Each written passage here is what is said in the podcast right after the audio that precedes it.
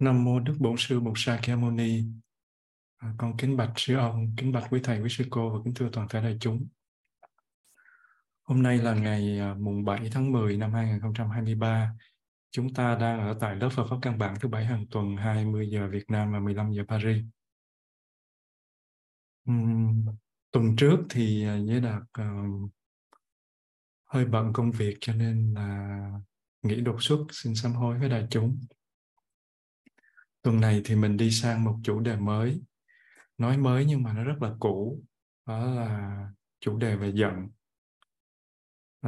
Tuy là cùng những chủ đề giống nhau, nhưng mà mỗi cái bản kinh trình bày khác biệt. Và hôm nay chúng ta đi qua bản kinh tên là Kinh Diệt Trừ Phiền Giận. Nếu mà có một lúc nào đó mà chúng ta bỏ thời gian ra suy ngẫm về cuộc sống, chúng ta sẽ nhận ra rằng là trên thế gian này không bao giờ chúng ta luôn được vừa lòng mãn ý về những cái sự việc diễn ra hàng ngày.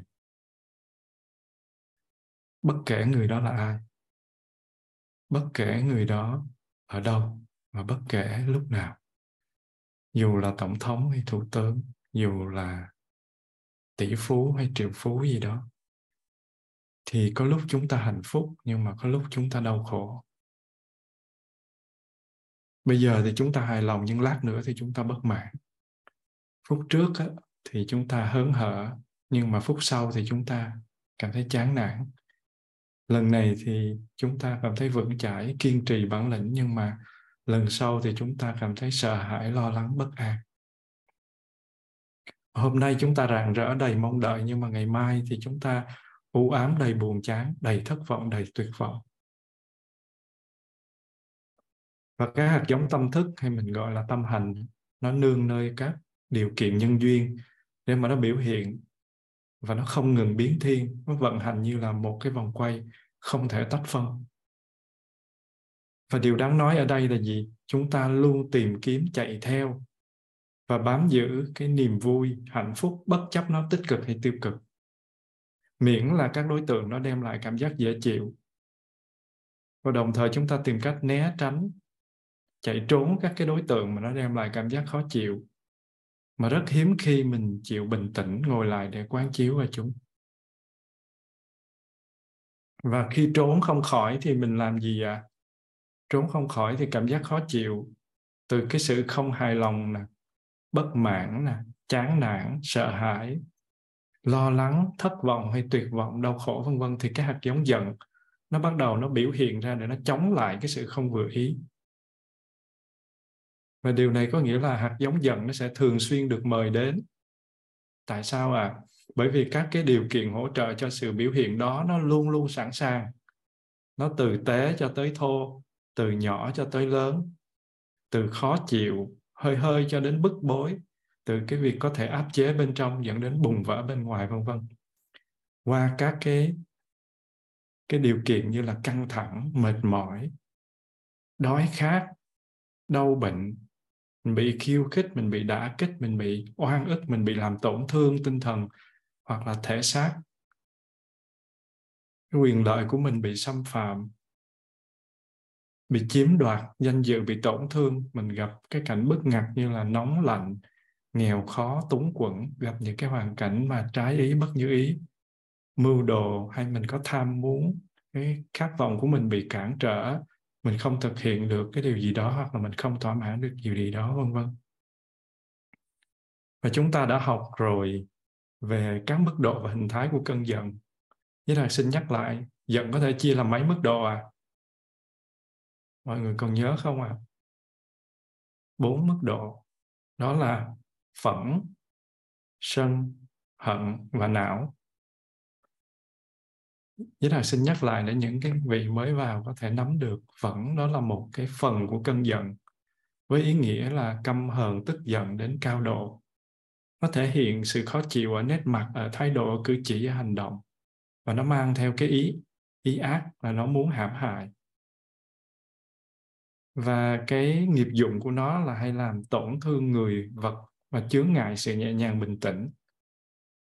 Mình xét một cơn giận thì ngoài cái cao độ cũng như tốc độ chớp nhoáng của phẫn thì thời gian xảy ra của tâm hành phẫn cũng ngắn hơn ở các mức độ khác của cơn giận, đó là sân hận não.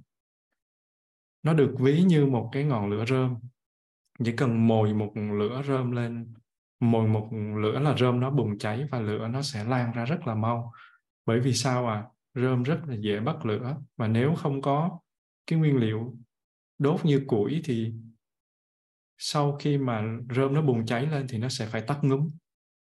Với Đạt nhớ là ngày nhỏ mình đi bỏ rất là nhiều củi rơm vào, củi nhỏ vào mà đốt nó cháy rất là nhanh, nhưng mà cuối cùng củi chưa kịp bỏ vào hoặc là củi ít quá thì nó không cháy được, rồi nó tắt ngúm, nó không kịp bắt lửa. Nhưng mà nếu có nguyên liệu để bắt lửa thì cái ngọn lửa kia nó sẽ tiếp tục duy trì, và sau đó cơn giận sẽ chuyển sang giai đoạn mới, nó có cái tên là sân. Cũng là cơn giận nhưng mà không phải phẫn nữa mà là sân. Sân là một cái sự bất toại nguyện, là cái sự không bằng lòng, không có vui, không có thỏa mãn, muốn chống lại, cũng có ác ý. Nó cũng giống như phẫn, nhưng mà sân là một thành phần của cơn giận. Tuy nhiên nó đã là giai đoạn kế tiếp của phẫn, và thời gian kéo dài của nó dài hơn tâm phẫn và được duy trì giống như là lửa củi thay vì là lửa rơm.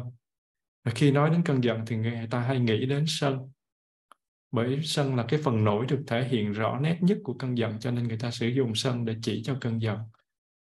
Và khi sự việc không được giải quyết thành công thì cái tâm sân nó sẽ kéo dài và nó chuyển sang một giai đoạn mới có tên là hận, hay còn gọi là thù hận.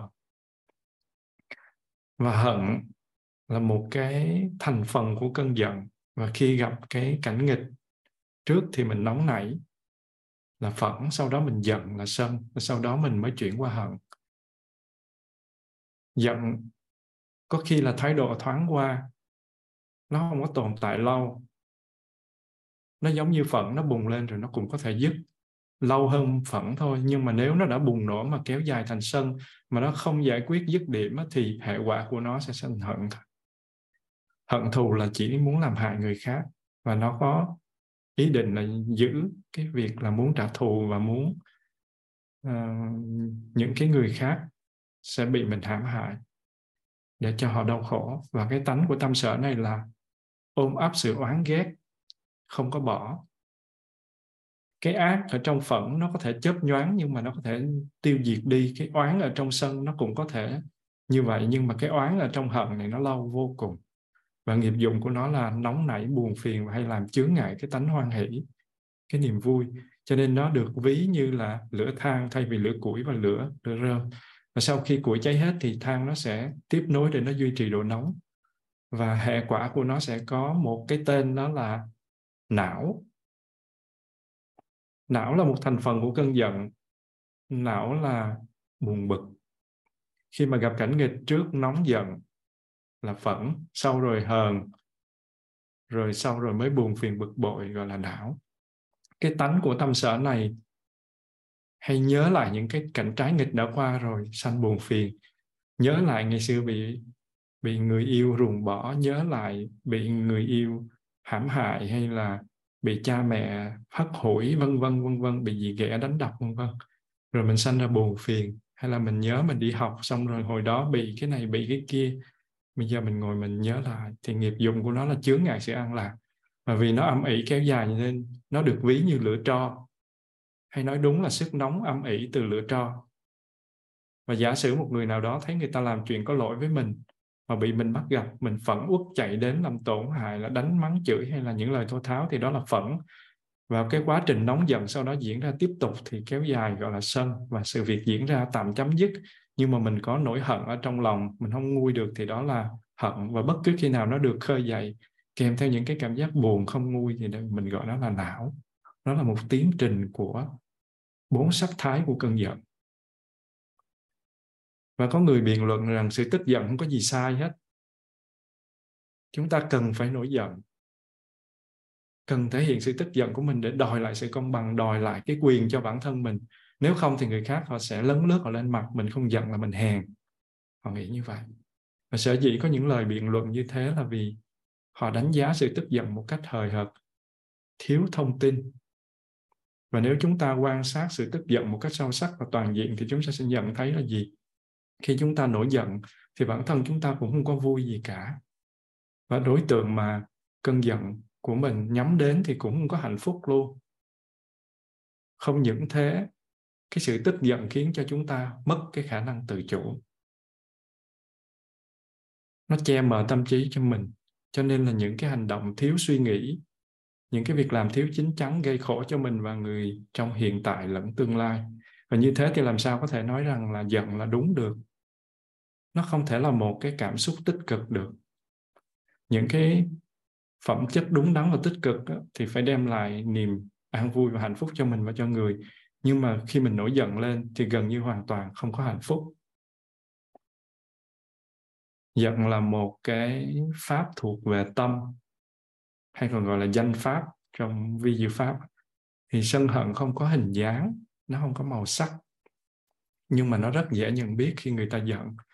Vì cái sân hận nó biểu hiện rất rõ ở trên cả thân lẫn tâm. Và tâm lý học mô tả là sân hận được biểu hiện, mình nhìn thấy rất dễ, đó là cặp mắt thì đỏ ngầu, mặt thì dữ tợn lên, nghiến răng bặm môi, siết tay đấm ngực đập phá, rồi gây gỗ, rồi đâm chém, vân vân. Và cũng có một số người biểu hiện sự giận dữ một cách thâm trầm hơn, bằng cách im lặng, dù là trong lòng mình sôi sục rất là nhiều. Nhưng mà cả trong trường hợp đó thì người sân hận cũng không hề thân thiện, cũng không dễ chịu chút nào, và điều này ảnh hưởng không ít đến mối quan hệ của người đó với tất cả những người xung quanh. Như vậy điều gì xảy ra khi một người ta giận? Ta thấy rằng là khi ta giận, ta phát ra cơn giận thì mình là nạn nhân đầu tiên của chính mình. Không biết ai đó có đau khổ sau đó hay không, nhưng mà ngay lúc mình giận là mình khổ đầu tiên. Giống như là mình cầm rác lên, mình ném vô người ai đó thì mình sẽ dơ trước. Và sân hận nó không chỉ gây hại cho người khác mà nó còn gây hại cho chính bản thân mình. Đó là một chuyện có thật. Và chúng ta chắc chắn sẽ trở nên đau khổ khi phát ra sân hận. Cho dù tất cả những cái lần phát ra sân hận thì mình nhận ra rằng là mình đang tự hại mình do nổi giận như vậy. Và ngay cả nếu ai đó nhận ra được điều này thì họ thực sự rất là khó để tránh khỏi sân hận và tự mình thoát khỏi cơn sân. Có nhiều lúc với Đạt giận biết rằng mình đang ngu và rất là khó chịu, có người trí ở bên khều mình, đập mình, nói là mình đang làm sai, mình hiểu mình đang làm sai nhưng mà mình không kiềm chế được bởi vì năng lượng của nó quá lớn. Và sân hận đối với các nhà y học chính là stress thuộc loại nặng. Con người luôn sống trong cái môi trường có cái tác nhân xâm phạm, và đặc biệt là tác nhân xâm phạm về mặt tinh thần, về mặt tâm lý. Và nếu mà stress nó cứ lặp đi lặp lại như thế này và mình không làm chủ được nó, mình không thích ứng được với những cái biến đổi do nó đưa đến, đặc biệt là mình bị sân hận bám vào dai dẳng thì cơ thể mình nó sẽ bị rối loạn về cả thể chất lẫn tinh thần. Những cái nhà nghiên cứu khoa học họ chứng minh là khi mình bị stress nặng như mà bị sân á, thì cơ thể mình có những cái biến đổi nguy hiểm như là mình tăng cái nội tiết tố, tăng hormone như là các cái glucocorticoid và adrenaline ở tuyến thượng thận. làm cho cái mạch máu mình nó co lại và nó giữ natri và nước lại trong người, nó làm cho bài tiết ít nước và đưa đến là huyết áp và nó bị tăng. Như vậy thì người sân thường dễ có nguy cơ bị tăng huyết áp, từ đó bị các bệnh tim mạch. Và rất là nhiều phim ảnh nó đã chứng minh cái điều đó, là tức quá nổ tim mà chết, không phải là không có thật. Và khi mà cái nồng độ glucocorticoid và cái adrenaline trong máu cao do sân hận, nó sẽ ảnh hưởng đến hệ thống miễn dịch của mình. Tức là hệ thống đề kháng của mình chống lại các mầm bệnh nó sẽ yếu đi, và bằng cách đó là làm giảm số lượng bạch cầu trong máu xuống. Do đó người sân sẽ có cái nguy cơ là mắc bệnh nhiễm trùng. Như vậy khi sân thì mình có sự gia tăng cái việc tiết hormone ở hệ thần kinh như là các endorphin và các hormone vừa kể. Nếu mà tiết ra điều hòa thì nó sẽ có lợi, nhưng mà nếu nhiều quá thì nó sẽ rối loạn. Cái gì cũng vậy, cái gì mà quá thì nó sẽ rối loạn. Muối nhiều thì cũng mất canxi, mà muối ít thì cũng mất canxi. Canxi nhiều thì giòn xương, canxi ít thì loãng xương. Cái gì nó cũng phải có trung đạo hết. Và khi sân hận thì mình có sự rối loạn chuyển hóa chất béo, mình làm tăng lượng triglycerid, làm tăng lượng cholesterol xấu trong máu mà nhiều người gọi là mỡ trong máu, thì dẫn đến là đóng cặn ở trong các cái động mạch, gây ra xơ vữa động mạch và đưa đến các cái bệnh tim mạch. Và khi sân hận thì nó sẽ giải phóng insulin, dẫn đến tăng lượng đường trong máu, gọi là tăng đường huyết. Và nếu đường huyết cứ tăng cao thì sân hận nó sẽ cho mình bị tiền đái tháo đường, và sau đó là bệnh đái tháo đường thật sự diễn ra.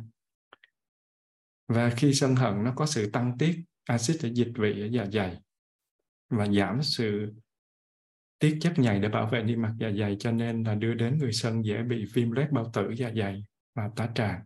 Và khi sân thì hệ thần kinh nó dễ bị kích động, đưa đến các cái rối loạn như là mất ngủ hay suy nhược thần kinh, suy nhược tâm thần, rồi còn vô số tai hại khác nữa mà khoa học đã chứng minh. Và một tai hại có thể liệt kê thêm đó là khi giận là cái mặt của mình nó rất là xấu. Mặt ai đẹp mà giận lên thì khuôn mặt nó cũng bị biến dạng thành ác quỷ, và tùy theo cấp độ giận của mình mà nó xấu tới cỡ nào. Như vậy giận thì cái quả xấu nó nằm ngay đó rồi, chứ không cần đến kiếp sau. Và đương nhiên nghiệp giận nó sẽ sản sinh nên kết quả tương lai là hình dung xấu xí. Và ai muốn xấu thì cứ giận nhiều nhiều vô một chút thì sẽ xấu đều. Và như thế thì không những cơn sân nó tác hại đến người mà nó còn tác hại đến mình, đặc biệt là cơ thể. Và tâm thì cũng không thoát. Và cơn giận dữ được buộc ví như là một ngọn lửa, nó có thể thiêu cháy hết tất cả. Và sự giận dữ hơn cả ngọn lửa ác liệt. Trong kinh Di Giáo mọi người còn nhớ không? Vì thế mà các thầy phải đề phòng một cách thường trực, đừng cho xâm nhập tâm trí. Nuôi dưỡng cái cơn giận ở trong lòng là mình tình nguyện để mình đưa ngọn lửa vào, mình đốt tâm mình thành tro bụi, và làm cho cái hành động hàm chứa cái đặc tính hủy diệt. Cái mối quan hệ giữa người và người nó trở nên là khổ đau, bởi vì nó gây ra những nội kết. Và trong mọi tình huống, nếu mà vô tình hay cố ý nuôi dưỡng cơn giận trong lòng, tức là mình đang từ bỏ hạnh phúc an vui của mình, cũng như là giữa mình với mọi người. Và Bụt đã dạy là gì? Một niệm sân lên thì 100 vạn chướng ngại nó mở ra.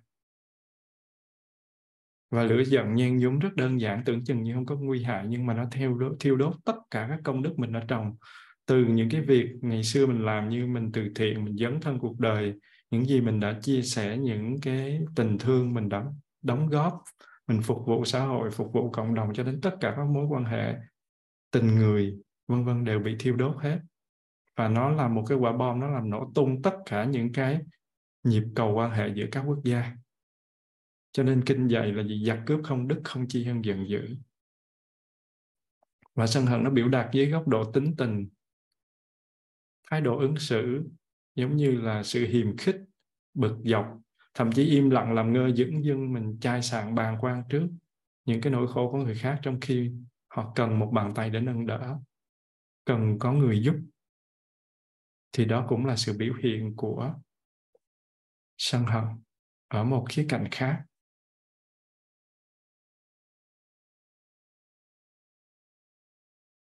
Khi mà mình sân á, thì mình làm tê liệt tất cả các ý thức, nhận thức, nhiệt huyết để dấn thân vào phục vụ. Mình đóng băng, mình làm chai sạn tình thương, và hệ quả của nó là mất hết tình yêu thương, thậm chí là mất cả người thương. Những cái người mà mình đã từng sống với, chia sẻ niềm vui nỗi buồn, gần như là có những kỷ niệm rất là đẹp. Và nó trở thành cái năng lượng hủy diệt, triệt tiêu, đẩy cái đối tượng vào chân tường. Và lúc đó sự phản kháng của đối tượng có thể là một mất một còn. Nạn nhân của giận dữ được đặt trên bàn cân mà không có ai muốn khoan dung hết. Là kinh điển thường ví giận như một cơn điên. Và người điên thì không thể kiềm chế được cái hành vi cử chỉ gây thương tổn bản thân và người khác. Và người giận dữ thì lưu thái độ này càng nhiều bao lâu á, thì càng cày nát mảnh đất tâm mình chừng đó. Và giận dữ chính là một cơn điên để giết hết toàn bộ tình thân, làm biến dạng thái độ, lời nói, việc làm của mình, khiến mình thành thù phận. Từ những điều tốt thì thành những điều xấu, và mình không tự chủ được cơn giận thì có thể là mình vi phạm pháp luật, bất cứ điều gì mình cũng có thể làm ra được hết. Và Bụt còn ví sân như là một cái cục than đỏ. Than bán lửa lâu nhưng mà sức cháy có thể đi từ giờ này sang giờ khác. Và người nào mà khéo kiềm chế lòng sân thì chúng ta khó nhìn thấy qua sự biểu đạt của lời nói, việc làm cử chỉ, cách ứng xử, cách giải quyết vấn đề. Nhưng mà họ có sự ức chế, nỗi đau, thù hận lâu dài, tìm cơ hội trả đũa. Khi mà Giới Đạt giận, có những lúc Giới Đạt không giải quyết được cái cơn giận đó, không chuyển hóa được, nó gây sự ức chế trong tâm. Ở ngoài thì chắc có lẽ những người bình thường không có để ý thấy được, nhưng mà mình dòm vào để mình quán thì mình thấy nó ghê lắm. Nó ức chế và nó gây ra những cái nguồn năng lượng rất là tai hại. Có người suy nghĩ nếu ai tạo nỗi đau cho tôi một phần thì tôi sẽ tạo cho người đó 10 phần. Và nếu như người nào làm tôi mất mặt trước quần chúng một lần thì tôi sẽ làm cho người ta mất mặt cả đời. Cho nên cơn sân được ví như cục than, nó nói lên cái tính cách thâm hiểm của cái người mà mình không chiến thắng được cơn giận dữ ở trong lòng.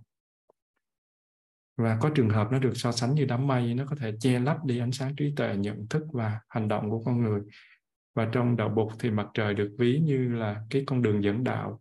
Nó xuất hiện, nó mang lại ánh sáng, sự sống cho tất cả mọi người, mọi loài. Và khi mà sân hận che phủ mặt trời thì mình không còn thấy gì hết.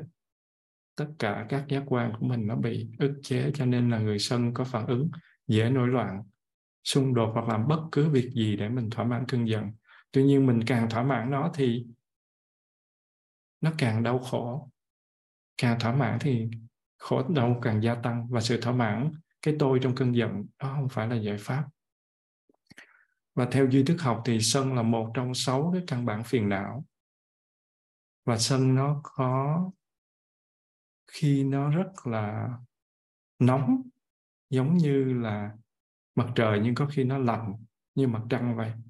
Nói cho dễ hiểu thì sân nó có thể ảnh hưởng ra bên ngoài đến những người khác, đến một tình huống nào đó, nói chung là nó hướng ra bên ngoài.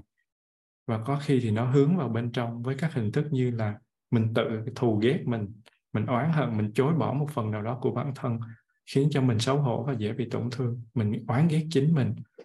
Và nó có thể làm cho người ta giết người, làm cho người ta tự kết liễu đời mình. Và được châm ngòi lên và biểu hiện bởi cái động lực là muốn hủy diệt, muốn chối bỏ, muốn gạt phăng đi tất cả mọi thứ. Và chính vì vậy nó là sợi dây trói thứ 5 và trong 10 kiết sử, làm cho chúng sanh bị trói ở trong sinh tử luân hồi, tạo nên những bất thiện nghiệp để chịu đau khổ.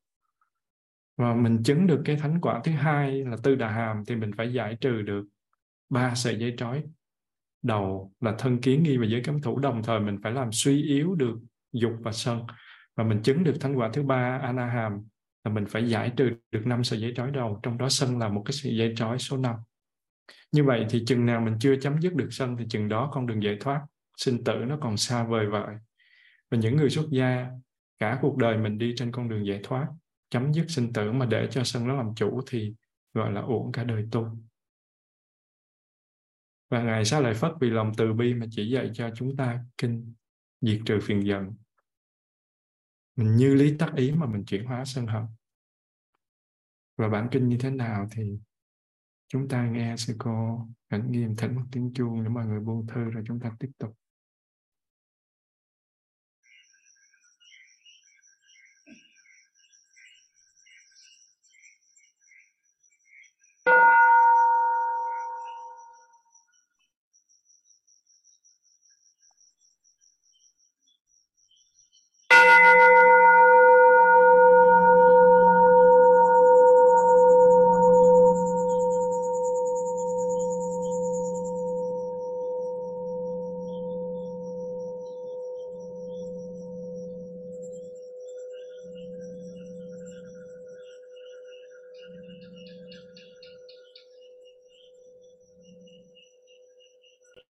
Sau khi mà chúng ta đi qua cái phần những cái sắc thái và tác hại của sân hận thì chúng ta đi vào những cái phương pháp diệt trừ sân hận.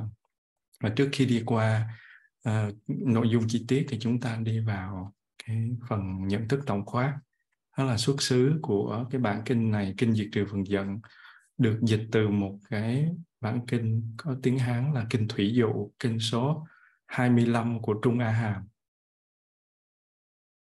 Có nghĩa là trong tạng A Hàm, và kinh tương đương trong tạng Pali tên là Agatha Vinaya của Tăng Chi Bộ. Cụ thể đó là Kinh Tăng Chi Bộ chương thứ 5, phẩm thứ 17, phẩm hiềm hận, và kinh thuộc là kinh số 162. Và nơi thuyết kinh này được thuyết tại rừng Thắng Lâm, vườn ông Cấp Cô Độc tại thành Sa Vệ. Và duyên khởi của kinh này hay lý do thuyết kinh thì bản kinh này không phải do Bụt dạy. Và mới đây chúng ta đã được học kinh soi gương do Ngài Mục Kiền Liên dạy chúng. Thì ở đây Kinh Diệt Trừ Phiền Giận là do Ngài Xá Lợi Phất dạy. Và hai vị này được Bụt xem là hai cái vị đệ tử xuất sắc nhất của người.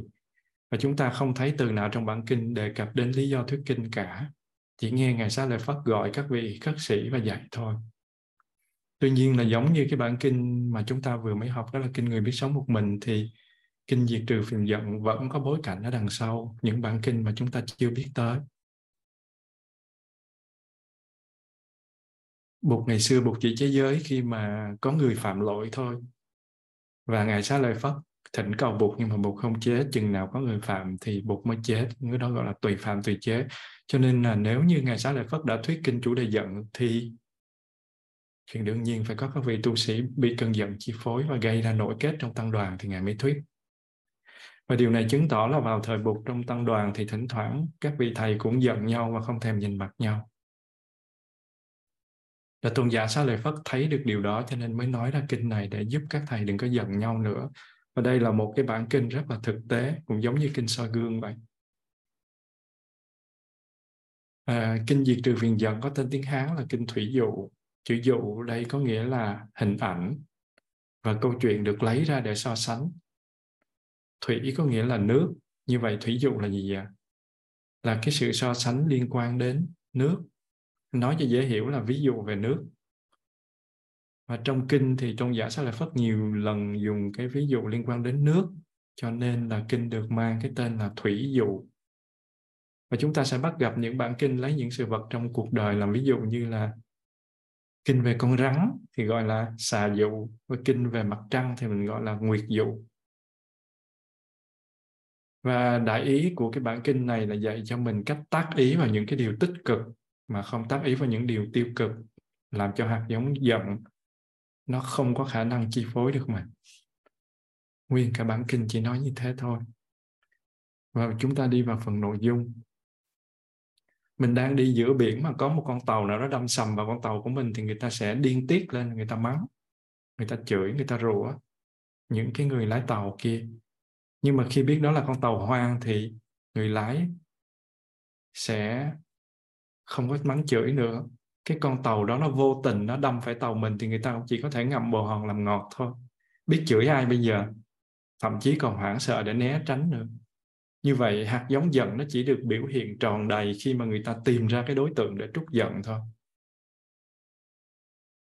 Như vậy nếu không phải đối tượng này thì nó cũng sẽ là một đối tượng khác để cơn giận được bộc lộ. Nếu mà mình không có hạt giống giận thì không có cái gì nó có thể lôi ra được cả. Còn nó lôi ra được thì không phải đối tượng này thì sẽ là đối tượng khác. Và người trí tu tập chuyển hóa hạt giống giận không có đổ lỗi cho một đối tượng cụ thể nào hết. Đối tượng nào cũng chỉ là đối tượng ra đề thi với cái chủ đề giận thôi. Đúng không ạ? Đối tượng nào nó làm cho mình giận thì nó cũng là đối tượng ra đề thi, và tôn giả Xá Lợi Phất chỉ cho mình giải quyết từng dạng đề một. Như vậy, 5 cái phương pháp diệt trừ phiền giận. Dạng đề thứ nhất ra là gì? Nếu có một ai đó mà hành động không dễ thương, nhưng lời nói là dễ thương, thì nếu là kẻ trí mà mình lại sinh tâm phiền giận người đó thì mình phải biết cách quán chiếu và trừ bỏ cái phiền giận ấy đi. Đây là dạng đề thứ nhất. Đề thi là gì? Đối xử với những người hành động không dễ thương nhưng mà lời nói là dễ thương. Đó là dạng đề thứ nhất. Ở đây chính là nghiệp thân á, thì nó không thanh tịnh, nhưng mà nghiệp miệng thì nó lại thanh tịnh. Tức là cái hành động thì có vẻ như không có thiện cảm mấy, nhưng mà nhiều khi nói năng thì là rất nhẹ nhàng dễ thương. Ở trong này có vị nào xét xem của mình có bao giờ rơi vào trường hợp này không? Chắc có chứ. Nhiều khi mình nói năng rất dễ thương nhưng mà mình hành động không có dễ thương. Người ta mắng mình cũng ức chế lắm chứ, nhưng mà mình cũng nói những cái câu nhẹ nhàng mà trong lòng là thù hận đầy gai góc. Chúng ta chú ý cái câu là thì nếu là kẻ trí mà mình lại sinh tâm phiền não, mình sinh tâm phiền giận người đó thì mình phải nên biết cách quán chiếu để trừ bỏ cái phiền giận ấy đi. Nó có 2 từ quan trọng. Đó là từ kẻ trí và từ nên biết cách. Kẻ trí có nghĩa là người không chỉ có cái sự biểu hiện sâu sắc mà còn phải vận dụng được sự hiểu biết đó vào hoàn cảnh cụ thể, vào cái hoàn cảnh cụ thể thì mới được gọi là kẻ trí, mà phải vận dụng một cách khéo léo. Chính vì thế, nếu tự cho mình là kẻ trí thì phải nên biết cách. Tôn giả dùng từ rất là khéo. Chuyển hóa phiền giận khi người kia thân nghiệp không tịnh nhưng khẩu nghiệp tịnh, mình phải biết cách chuyển hóa. Nên biết cách ở đây chính là cách để hướng tâm khéo tác ý, và chính là như lý tác ý. Và tôn giả đưa ra một ví dụ giúp chúng ta như lý tác ý như thế nào. Này các bạn tu, ví như có một vị khất sĩ tu theo hạnh A Lan Nhã, mặc y phấn tảo, một hôm đi qua cái đống rác bẩn có phân nước tiểu, nước mũ và các thức dơ giấy khác, trông thấy một cái tấm vải còn lành. Thì vị ấy dùng tay trái cầm miếng vải lên và lấy tay phải căng nó ra, thấy miếng vải chưa bị rách, chưa bị thủng mà cũng không bị phân nước tiểu, nước mũ và các chất dính vào. Thì vị đó liền xếp miếng vải lại, cất lấy đem về nhà giặt sạch và may chung với cái tấm vải khác làm y phấn tảo. Ngày xưa thời của các cái vị tu sĩ thì mặc y phấn tảo có nghĩa là một cái loại y mà chắp vá rất là nhiều miếng. Và mỗi cái miếng đó nó có những cái màu sắc rất là tệ của những cái xác chết được mang về để may lại với nhau. Và các vị tu sĩ không phải là không có khả năng có được một cái y tốt, nhưng mà mặc cái đó để dễ quán chiếu đến cái sự dơ bẩn của thân và để mình xả ly, không có bị nhiễm dục. Cho nên mặc y phấn tảo. Và như thế thì đi ra ngoài các nghĩa địa lượm những cái miếng vải mà băng bó các xác chết, mà trong khi xương cốt người ta đã hủy hoại rồi. Nhưng mà có những cái chưa hủy hoại nhưng người ta vứt ở ngoài đồng, ở ngoài sa mạc, ở ngoài rừng cây cho chim muông nó ăn, thì nó còn là dính các chất bẩn, các chất máu, mũ, nước tiểu v.v. Thì ở đây cái miếng vải này nó không bị dính, cho nên vị đó xếp lại. Tuy nó không bị dính nhưng mà nó nằm giữa một cái nơi như thế thì rất là kinh khủng, nhưng mà vẫn làm như thế. Và tiếp theo là cũng như thế này các bạn tu, khi có một người mà hành động không dễ thương, lời nói lại dễ thương thì mình đừng nghĩ tới hành động mà chỉ nên chú ý tới lời nói để dứt trừ phiền não của mình. Và người có trí phải nên thực tập như vậy. Người có trí phải nên thực tập như vậy. Chúng ta thấy cuối mỗi ví dụ tôn giả Xá Lợi Phất nhấn thêm một câu là gì? Người có trí phải nên thực tập như vậy. Và đọc cái này mà không có để ý câu này là thất bại. Nói một cách hài hước là nếu bạn không thực tập được như vậy có nghĩa là bạn là người không có trí. Và quay lại với ví dụ trên thì tôn giả Xá Lợi Phất muốn nói cái gì? Chúng ta phải thấy được điểm tích cực của người đó để có thể tha thứ được, không dính mắc vào những điểm tiêu cực. Đúng hơn là mình tác ý trên điểm tích cực mà mình không tác ý trên điểm tiêu cực. Khó à nha, không có dễ. Và như thế thì cũng phải đòi hỏi có một cái nguồn năng lượng chánh niệm đủ đầy để mà có thể ngay lập tức tác ý trên điểm tích cực. Tại vì điểm tiêu cực nó vừa nổi lên một cái là mình bị kéo đi ngay lập tức rồi. Không dễ một tí nào. Và con người bình thường chẳng có ai hoàn thiện hết. Người tốt chỉ là những người mà điểm tích cực nó nhiều hơn điểm tiêu cực thôi. Và nếu như mà điểm tiêu cực nó không quá quan trọng, thì người đó vẫn được gọi là người tốt. Còn người xấu là gì? Đa số người xấu là người mà điểm tiêu cực nó nhiều hơn điểm tích cực thôi. Hoặc là điểm tiêu cực tuy là nó ít, nhưng mà nó gây ra tác hại quá lớn, chứ không phải là không có điểm tích cực nào. Và một người có thể rất không dễ thương với người ngoài, nhưng mà lại dễ thương với người thân ở trong nhà. Có những cái kẻ cướp rất dã man với nạn nhân, nhưng lại vô cùng tử tế, đùm bọc cho những người trong nhóm, nâng đỡ những người trong băng đảng của mình. Và có thể dưới mắt người lính Nga thì người lính Ukraine là những kẻ thù không đội trời chung. Nhưng mà dưới mắt của người Ukraine thì những người lính đó là những anh hùng. Giới Đạt có xem clip của một cái con cáo nó đánh nhau với một con chim để nó cướp đi cái quả trứng của con chim. Và con chim nó đánh không lại, nó gào thét trong đau đớn, nó để con cáo mang lấy quả trứng đi. Mình xem mà mình thương cho hoàn cảnh của con chim, và lúc đó mình rất là giận, mình căm giận cái con cáo độc ác và tham lam đó. Rất là tội cho con chim, tại vì con chim nó đẹp, nó dễ thương và nó rất là làm cho mình thấy rất là thích thú. Nhưng mà nó bị bắt cái trứng đi, nó rất là căm thù, nó gào thét lên mà nó không làm gì được.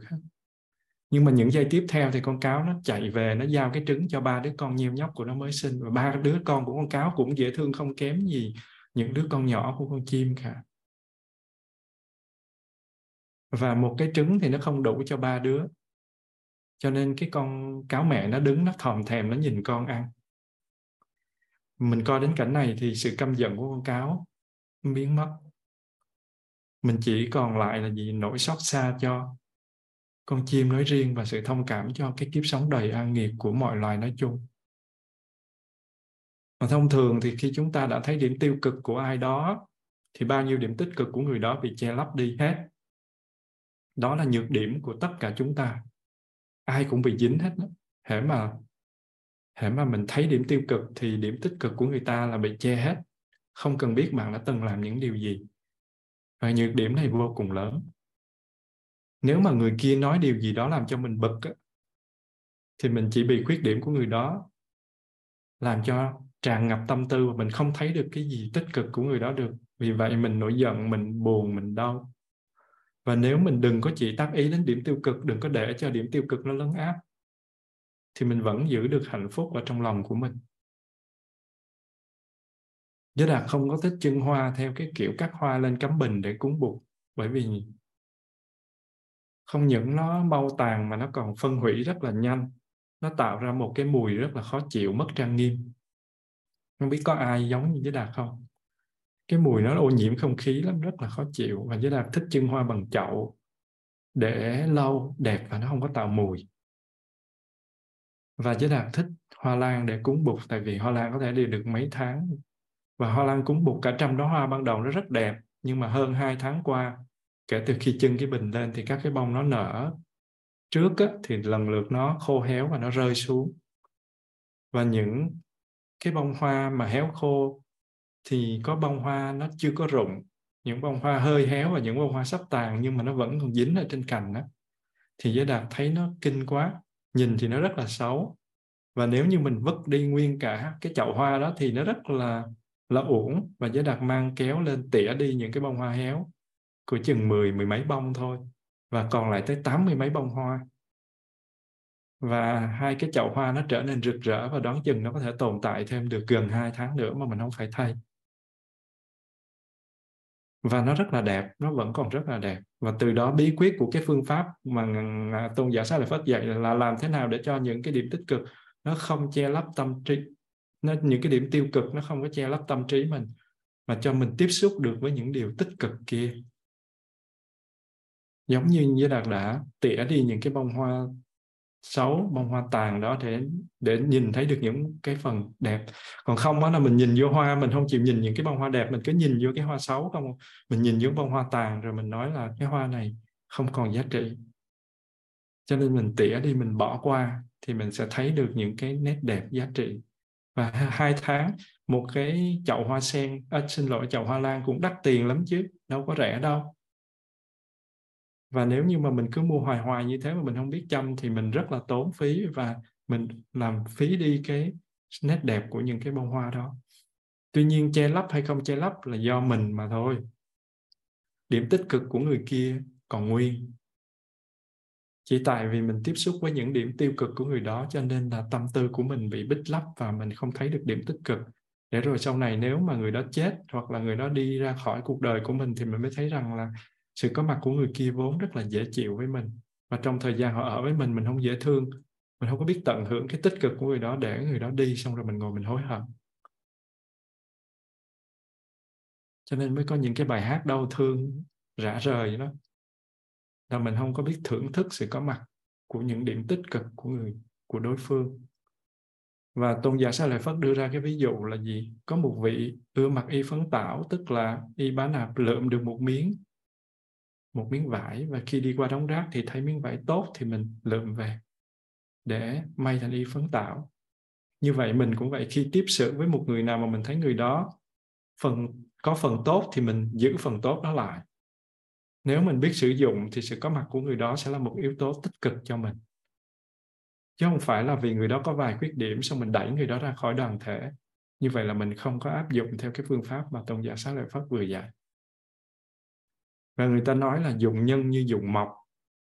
Bất cứ cái miếng gỗ nào lớn, nhỏ, vuông, tròn nào nếu mình biết sử dụng thì cái miếng gỗ đó nó vẫn có lợi ích. Vừa rồi có một cái người mua một cái rễ cây gỗ mun cao cỡ 70 cm. Cái gỗ mun rất là hiếm, rất là quý, và làm cái mỏ tặng cho Giới Đạt. Nhưng mà cái khúc cây nó rất là nhiều rễ, và khi mà làm sạch bộ rễ thì thay vì đục được 2 cái mỏ 30 cm và 15 cm thì nó được chỉ có một cái mỏ hơn 10 cm thôi, và một cái khúc gỗ nhỏ cao ốm nó không đồng đều, chẳng làm được cái gì hết. Nhưng mà dưới tay của một nghệ nhân thì cái khúc gỗ vất đi đó được tạc một cái tượng Bồ Tát Quan Âm rất là đẹp, nó rất là có thần theo dáng của khúc cây và được Giới Đạt đang để trên bằng bục. Và mới đây thôi. Và gặp Giới Đạt là miếng gỗ đó chỉ là cái khúc củi không hơn không kém thôi. Nhưng mà dưới tay của một nghệ nhân thì nó lại là một cái tượng Bồ Tát Quan Âm, vào ngày nào mình cũng lại và cũng chiêm ngưỡng. Như vậy nếu trong gia đình, trong đoàn thể có cái nhân vật nào đó, có một khuyết điểm nào đó, nhưng mà ngoài khuyết điểm ra vẫn còn những ưu điểm. Và nếu mình biết cách thì mình vẫn có thể sử dụng ưu điểm của người đó. Thì đây chính là phương pháp đầu tiên mà Tôn giả nói. Giới Đạt còn nhớ hồi đó trong phòng Giới Đạt có 4 người. Giới Đạt, một người Mỹ, một người Pháp và một người Việt kiều Úc. Và 3 chị em đó soạn ra một cái bảng trắng gắn trên một bức tường gần cái cửa ra vào.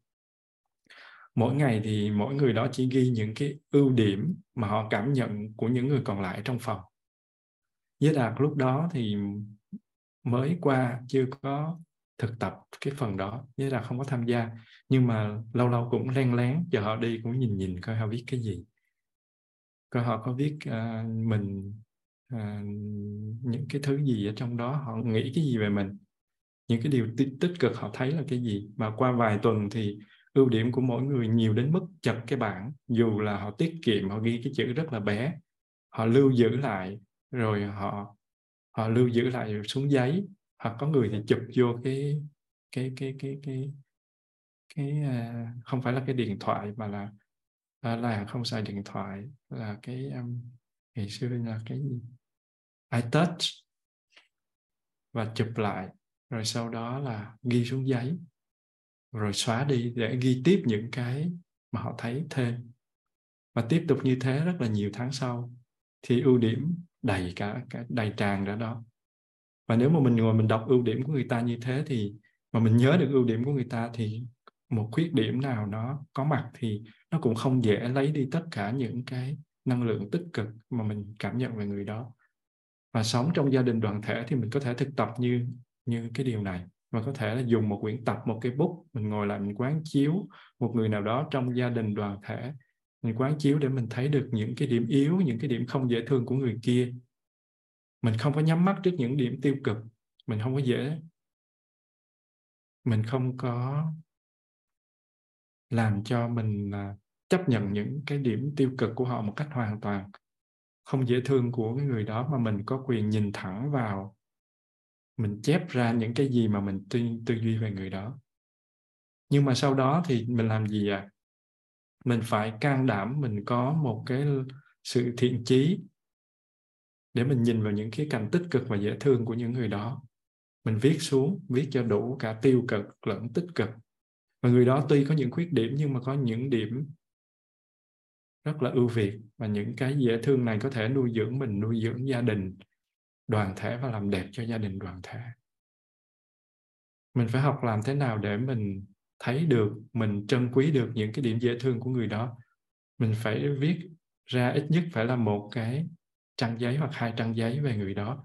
Và nếu mà quả thật mình có cái tâm mà muốn cho gia đình mình hạnh phúc, đoàn thể của mình được vững mạnh, thì mình phải quán chiếu những cái người sống bên cạnh của mình trong gia đình, trong đoàn thể để mình thấy được điểm đó.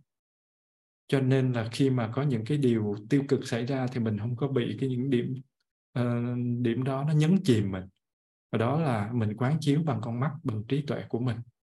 Chứ không phải là mình quán chiếu trên cái gì huyễn vọng. Bên cạnh mình thì còn có các anh chị em của mình cũng nên làm công việc đó. Như vậy đôi khi là họ thấy được những điều mà mình chưa thấy. Cho nên là mình mời họ đến và nói là mình quán chiếu như vậy, mình có những đặc tính này, có những cái khuyết điểm này, có những ưu điểm này. Còn anh chị em mình thì thấy mình như thế nào? Và họ sẽ nói cho mình những điểm mà họ thấy, và anh chị em sẽ chia sẻ tuệ giác chung với nhau. Và như thế thì lúc này mình có một cái thấy sâu sắc hơn về bản thân mình, cũng như thấy sâu sắc hơn về những cái thành phần khác của gia đình đoàn thể. Và nếu tiếp tục như vậy với những người khác thì tự nhiên mình thấy người kia đầy đủ hơn. Và mỗi khi mình có những cái vấn đề, những đau buồn, đau khổ với người đó thì mình lật lại những gì mình ghi chép. Mình nói cái người này cũng có khuyết điểm, nhưng mà vì lý do này, vì lý do kia, cho nên ngoài khuyết điểm ra thì còn có những ưu điểm rất quý cho gia đình đoàn thể. Và mình không được quên những điều đó.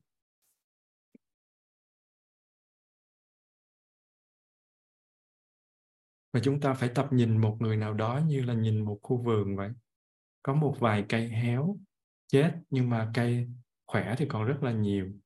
Và nó rất là tươi xanh. Vậy thì nửa giờ hoặc 1 giờ đồng hồ mình ngồi đọc lại, mình chiêm nghiệm những cái điều mà mình đã viết xuống, thì nó sẽ làm cho mình bớt khổ. Tại sao mình không làm? Đó là dạng đề thứ nhất. Bây giờ chúng ta qua dạng đề thứ hai. Nếu mà có một ai đó mà lời nói không dễ thương, nhưng mà hành động lại dễ thương, thì nếu mà là người trí mà mình lại sinh tâm phiền giận người đó, thì mình phải nên quán chiếu để trừ bỏ cái phiền giận ấy đi. Cũng giống như dạng đề 1, nhưng mà thay vì thân hành thanh tịnh, khẩu hành thân hành không thanh tịnh, khẩu hành thanh tịnh, thì bây giờ ngược lại là thân hành thì lại thanh tịnh nhưng khẩu hành không thanh tịnh. Có nghĩa là những cái điều họ hành động bằng tay chân, bằng cơ thể thì nó lại thanh tịnh, nhưng mà miệng của họ thì nói những lời không hay ho gì hết. Như vậy tôn giả giúp chúng ta tác ý như thế nào? Này các bạn tu, ví dụ như cách thôn xóm không xa có một hồ nước sâu, nhưng mặt nước thì lại bị rêu cỏ che lấp, và bây giờ có một người đi tới gần hồ và tự thân bị đói khát và nóng bức hành hạ. Thì người ấy cởi áo để trên bờ, nhảy xuống và dùng 2 cánh tay khoác cái rêu cỏ ra và khoan khoái mặc tình tắm rửa và uống nước mát ở dưới hồ. Và cũng như thế này các bạn tu, khi có một người mà lời nói không dễ thương nhưng hành động thì là dễ thương, thì hãy đừng để tâm đến lời nói ấy mà chỉ chú ý đến hành động dễ thương của người ấy thôi, để có thể dứt trừ phiền giận của mình. Và người có trí nên thực tập như vậy. Mình chưa biết là mình giúp gì được cho người ta không, nhưng mà mình phải giúp mình trước. Và mình cơn giận mình đã biết cái tác hại của nó về thân tâm, mình biết là nó khủng hoảng tới cỡ nào, thì bây giờ mình phải cứu mình trước. rồi mình thoải mái, rồi mình cứu giúp cho người ta. Và trong trường hợp này thì trong giả Xá Lợi Phất dạy là mình để tâm tác ý đến quá trình và kết quả mà người ấy mang lại, chứ không nên để ý đến những lời nói không dễ nghe của người ấy. Chửi mắng vậy chứ mà cho ăn rất là dễ thương. Vậy tại sao mà cái đồ người ta nấu rất là ngon lành như thế, người ta chỉ nói vài câu cái mình vứt đi, mình không ăn, rồi mình uổng một bữa ăn. Mà có những người khẩu xà nhưng mà tâm Phật, mà có những người nói năng thì tuy lỗ mãng, không có hoa mỹ, ngôn từ thì bình dân, nhưng mà tâm thì lại dễ thương, họ hành động dễ thương. Và có người ăn nói rất ngọt nhưng mà tâm rất là dễ sợ, như mật vậy, như ru ngủ vậy, nhưng mà rất là kinh khủng. Và tâm muốn làm những chuyện sai lạc và âm thầm làm những chuyện bậy mà mình không hề biết. Ngày xưa thì khi mà Bụt đắc thần thông thì Bụt có tha tâm thông, Bụt đọc được suy nghĩ của người khác, và các vị thánh cũng vậy. Bụt biết được mình đang suy nghĩ cái gì, người kia đang suy nghĩ cái gì, suy nghĩ thiện hay suy nghĩ không có thiện. Nhưng mà chúng ta không có khả năng đó, chúng ta chỉ có thể nhìn hành động của người khác thôi. Như vậy cái cách giải đề này là đừng kẹt vào lời nói mà nhìn vào hành động dễ thương của họ, dễ ẹt vậy thôi. Và có người ra chợ buôn cá bán thịt, họ nói năng rất là thô tháo, họ nói rằng rất là lỗ mãng, nhưng mà họ về họ lại chăm sóc ba mẹ, ông bà rất là chu đáo, hành động rất là dễ thương. Có người thì ở ngoài thì coi như vậy đó, nhưng mà về rất là bất hiếu với cha mẹ, ra ngoài thì cảm thấy rất là bảnh bao, rất là sang trọng, quý phái, nhưng mà về nhà là một đứa con bất hiếu. Có người làm từ thiện, nhưng mà họ muốn được vinh danh là tôi làm từ thiện, và họ khoe ầm lên. Nhiều lúc mình cứ nhìn vào cái miệng của họ, và mình không nhìn vào hành động của họ, mình thấy ghét họ. Mình nói làm được cái gì mà được có chút xíu mà cái miệng cứ như cái loa phát thanh, và chỉ vì danh. Nhưng mà kết quả là gì? Nhiều người được giúp đỡ, đồng ý là họ khoe khoang. Nhưng mà nghĩ lại xem, mình ngồi đó mình ghét thì mình làm được cái gì cho ai? Họ thì có đó, dù ít hay nhiều, họ có loa lên thì họ vẫn có thể làm cho người ta được hưởng. Mình làm được cái gì để mà mình ngồi đó mình chê bai? Cho nên khi nhìn vào hành động mà mình không kẹt vào lời nói thì mình lại thấy là họ làm được cái gì đó cho mọi người, nhưng mà mình thì không. Đó là dạng đề thứ hai. Bây giờ mình qua dạng đề thứ ba.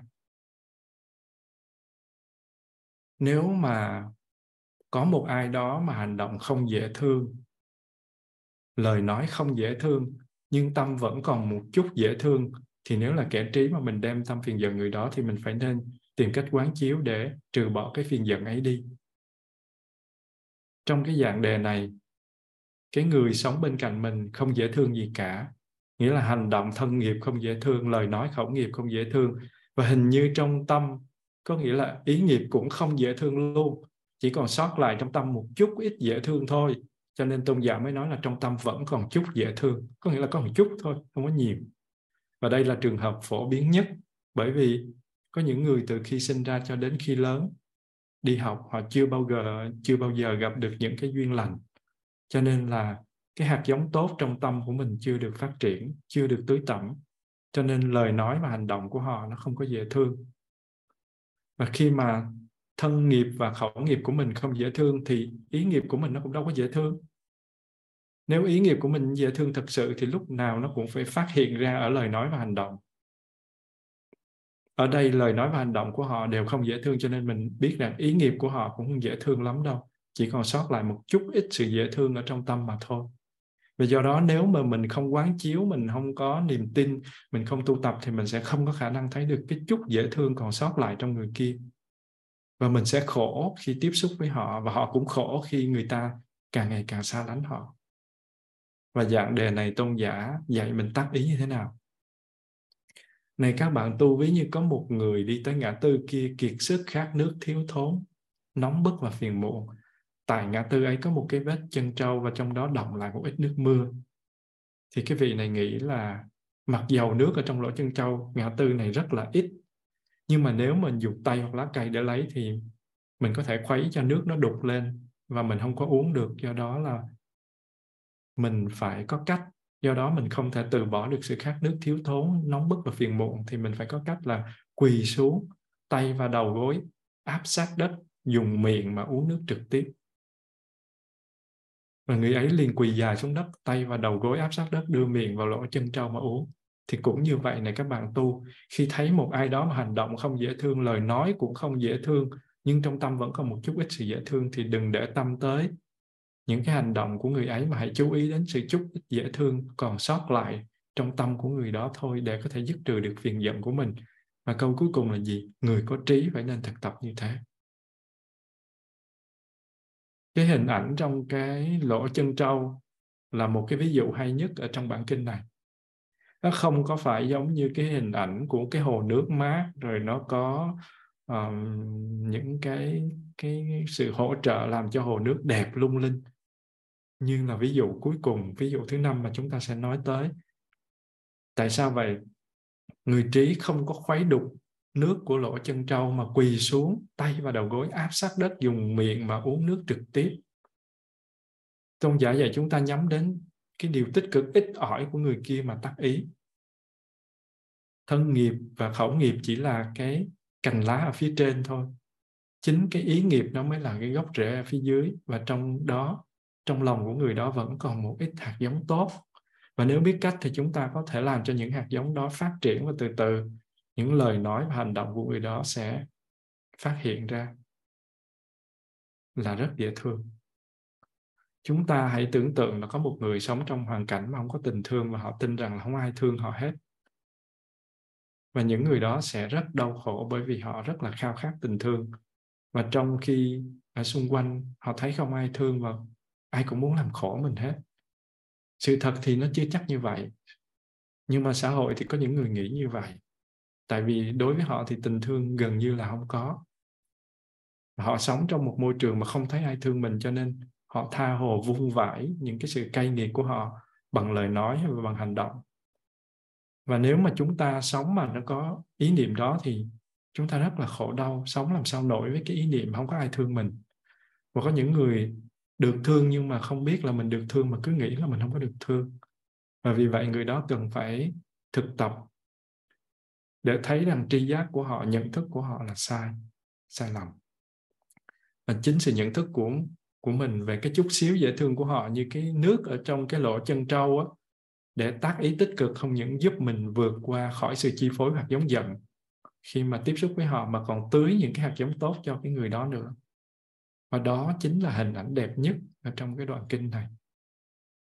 Và trong một cái câu chuyện tiền thân của Bụt á, ở một kiếp xa xưa thì Bụt bị đọa làm một con quỷ đói. Bụt cũng bị đọa làm quỷ đói nữa.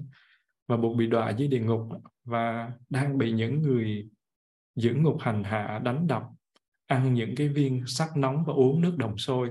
Thì cái con quỷ đói đó thấy những cái vị cai ngục hành hạ những con quỷ đói khác. Nó cũng bị hành hạ nhưng mà nó thấy, không biết là lúc đó đã bị ngừng chưa, mà thấy những con quỷ khác bị hành hạ cho nên phát sinh ra một cái niềm thương xót và nó muốn can thiệp.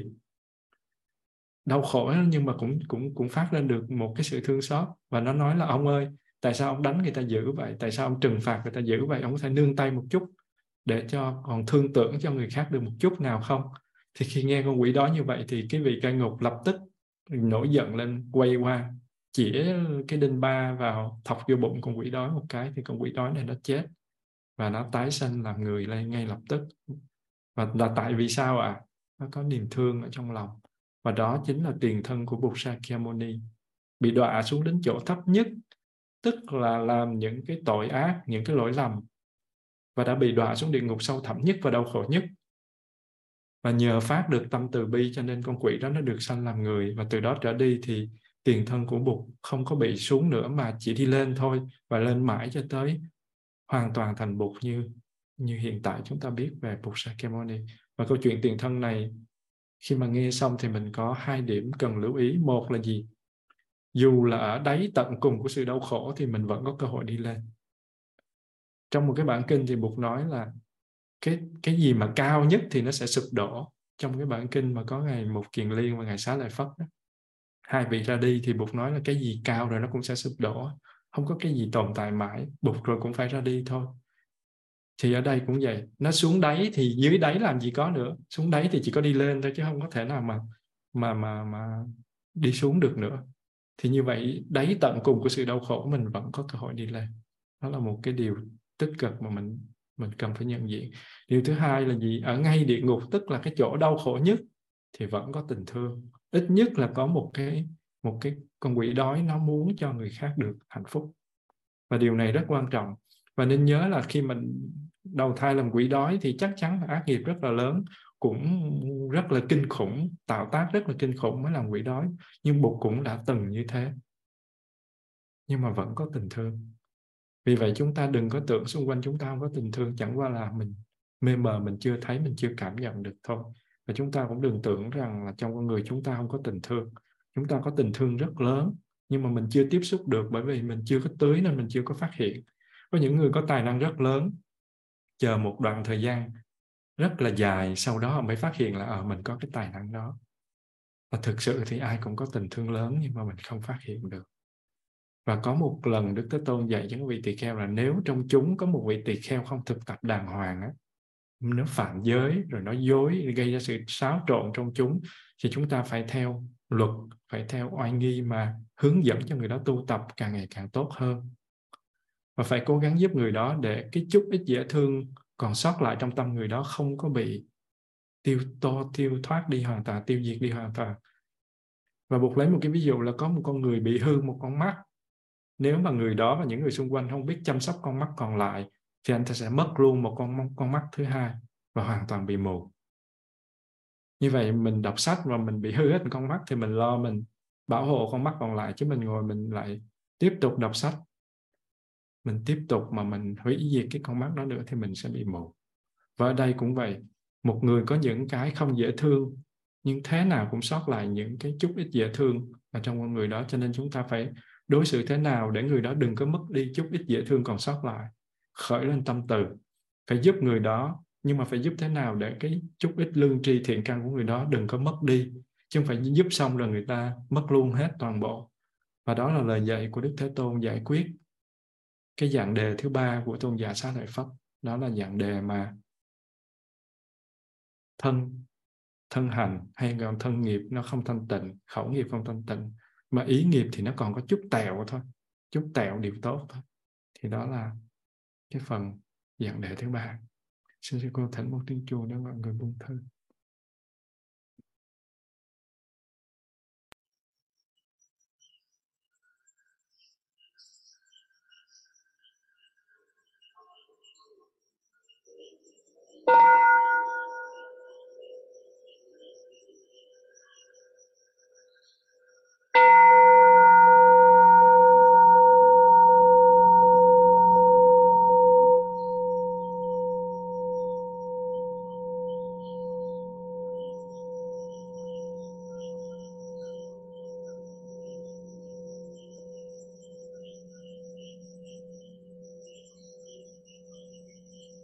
Bây giờ chúng ta bước qua dạng đề thứ tư.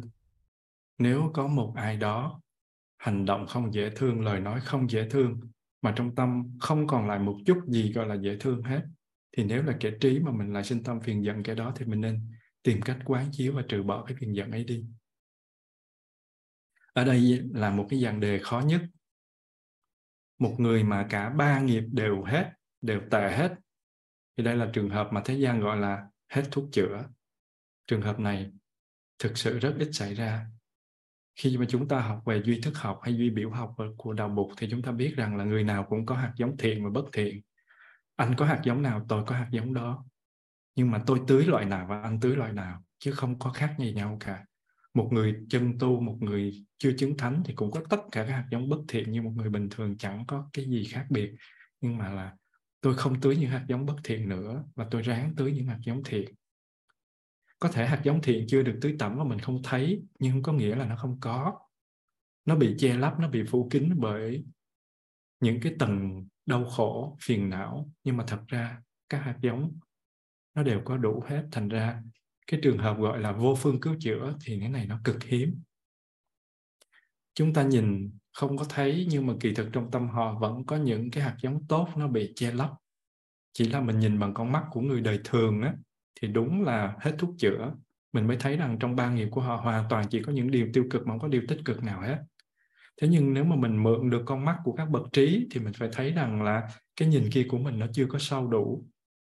Nếu mà mình nhìn sâu thì thế nào mình cũng thấy được hạt giống thiện ở trong đó. A-lại-da thức hay còn gọi là tàng thức thì nó chứa tất cả những cái hạt giống tốt lẫn những hạt giống xấu. Và khi mà hạt giống tốt mà nó quá nhỏ thì hạt giống xấu nó sẽ lấp đi. Hạt giống tốt thì nó quá nhiều thì những cái hạt giống xấu nó sẽ được bị lấp. Mà nếu hạt giống xấu quá nhiều thì hạt giống tốt nó sẽ bị lấp đi, nó bị che lấp. Như vậy không có nghĩa rằng những hạt giống tốt đã hoàn toàn bị tiêu hẳn. Và theo đúng chân lý tuyệt đối là phải như vậy. Là một con người tuy có ác tới cỡ nào thì vẫn phải có những cái hạt giống tốt. Vẫn có hạt giống gọi là bồ đề tâm. Nhưng mà giả sử có một người mà cả thân, cả khẩu, cả ý đều không dễ thương, theo cái cách của thế gian nói thì mình phải đối xử như thế nào? Mình phải giải dạng đề này như thế nào? Và đọc đoạn kinh này của tôn giả Xá Lợi Phất thì mình thấy đẹp vô cùng. Cái lòng từ bi là cái đẹp nhất trên thế gian. Lòng từ làm cho cái trái tim mình mở rộng và mình thấy được những điều mà người khác vì thiếu lòng từ nên không có thấy. Này các bạn tu, ví dụ có một kẻ đi xa trên con đường dài, nửa đường bị bệnh, khốn đốn, héo hắt, cô độc, không bạn đồng hành. Thôn xóm phía sau thì đã lìa bỏ lâu rồi, mà thôn xóm phía trước thì còn cách đó rất xa. Và người đó lâm vào tình trạng tuyệt vọng và biết mình sẽ chết ở dọc đường. Và trong ấy thì có một người khác đi tới, thấy được tình trạng này thì ra tay cứu giúp. Và người ấy dìu người kia tới thôn ấp phía trước, chăm sóc, chữa trị và chu toàn cho các mặt thuốc men và thực phẩm. Và nhờ sự giúp đỡ đó mà người kia thoát nạn. Như vậy sở dĩ người kia thoát nạn là ở lòng thương xót và sự lân mẫn của người này. Và cũng thế này các bạn đồng tu, khi thấy một ai đó mà hành động không dễ thương, lời nói không dễ thương, mà trong tâm cũng không còn là cái gì gọi là dễ thương, thì mình phải phát khởi tâm niệm là gì? Một người mà hành động không dễ thương, lời nói không dễ thương mà tâm ý không dễ thương là một người rất đau khổ. Và người này chắc chắn đi về con đường xấu ác cực kỳ. Và nếu không gặp được thiện tri thức thì người đó sẽ không có cơ hội chuyển hóa và đi về nẻo hạnh phúc. Và nghĩ như thế cho nên mình mở lòng thương xót và lân mẫn, mình diệt trừ được phiền giận của mình và giúp được cho kẻ kia. Và người có trí phải nên thực tập như thế.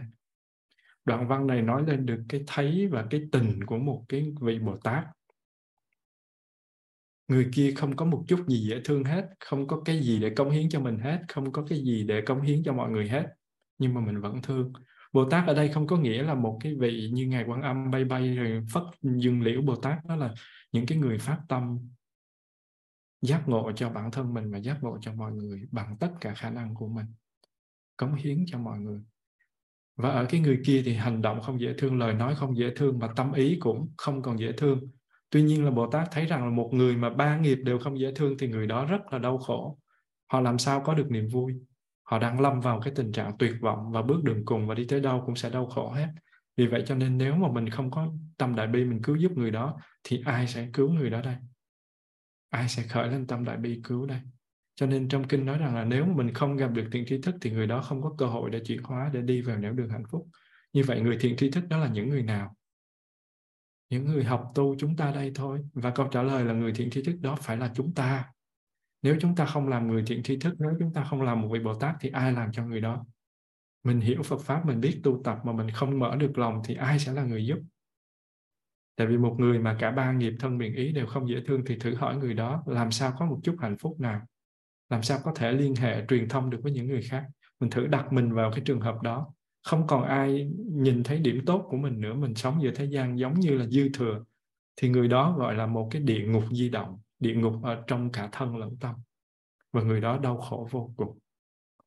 Và nếu bây giờ mình trừng phạt người đó, mình đuổi người đó đi thì họ sẽ đi về đâu và ai sẽ là người chăm sóc cho họ? Mình nghĩ như vậy thì mình sẽ phát tâm bất xả, chứ không phải là tâm xả. Tức là mình không buông bỏ để mình tìm cách giúp được người đó. Và chỉ có các vị có tâm đại Bồ Tát thì mới có thể làm được chuyện này thôi. Và đoạn kinh này cho chúng ta biết là không có trường hợp nào là trường hợp tuyệt vọng hết. Một người nào khó đến đâu mình vẫn có thể thực tập và cứu giúp được cho họ. Và hiện nay trên thế giới rất là nhiều người họ đang ở tù. Chúng ta đang được tự do. Đương nhiên tự do không hoàn toàn trong sanh tử, nhưng mà một chừng mực nào đó thì chúng ta có tự do. Còn có nhiều người nói theo thế gian họ đang ở tù. Và đó là những người mà ba nghiệp họ không có thanh tịnh. Luật pháp của thế gian chủ trương là phải trừng phạt và nhốt họ lại là phương pháp hay nhất.